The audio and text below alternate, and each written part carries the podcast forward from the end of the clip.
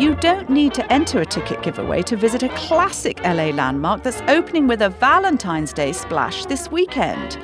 Back in 1921, Frank Lloyd Wright, with a lot of input from his son Lloyd Wright and Rudolph Schindler, completed a house in a style he called California Romanza. Others call it Mayan Revival.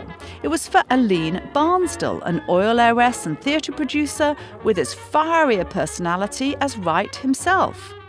The house was gifted to the public but has been shut for several years for repairs. This Friday, February 13th, Hollyhock House reopens, and starting at 4 pm, everybody's invited to come, bringing friends, lovers, marriage proposals, and cameras for a one time only chance to take pictures there and then to hang out for the next 24 hours till it closes at 4 pm on Valentine's Day. Then the home reopens for tours on Sunday. One person who's very excited about all this is writer and preservationist Alan Hess.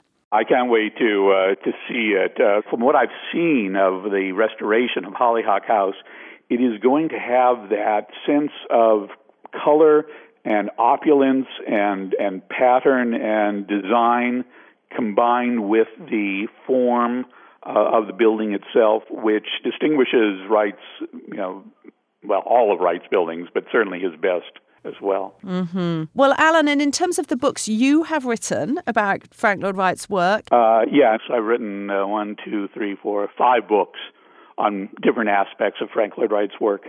So you never get bored with Frank Lloyd Wright? No, no. no, and you know that is the interesting thing. Now, you, I think Wright has relevance today. He's not just an interesting historic figure. Uh, he has a lot to teach us today as well. What does he have to teach us today? Well, Frank Lloyd Wright uh, had a large part in developing modern architecture in America um, in the early 20th century, and it was based upon issues that we now call green, sustainability. Uh, he's known for his great wide eaves, for example, these horizontal eaves going across the prairie. Well, those were a green design device. They, they were passive solar controls. So, mm, from the very start, Wright integrated a concern for the environment into the form and design of his houses and uh, did it very well. So that's one thing that he, um, I think, still has a lot to teach us today.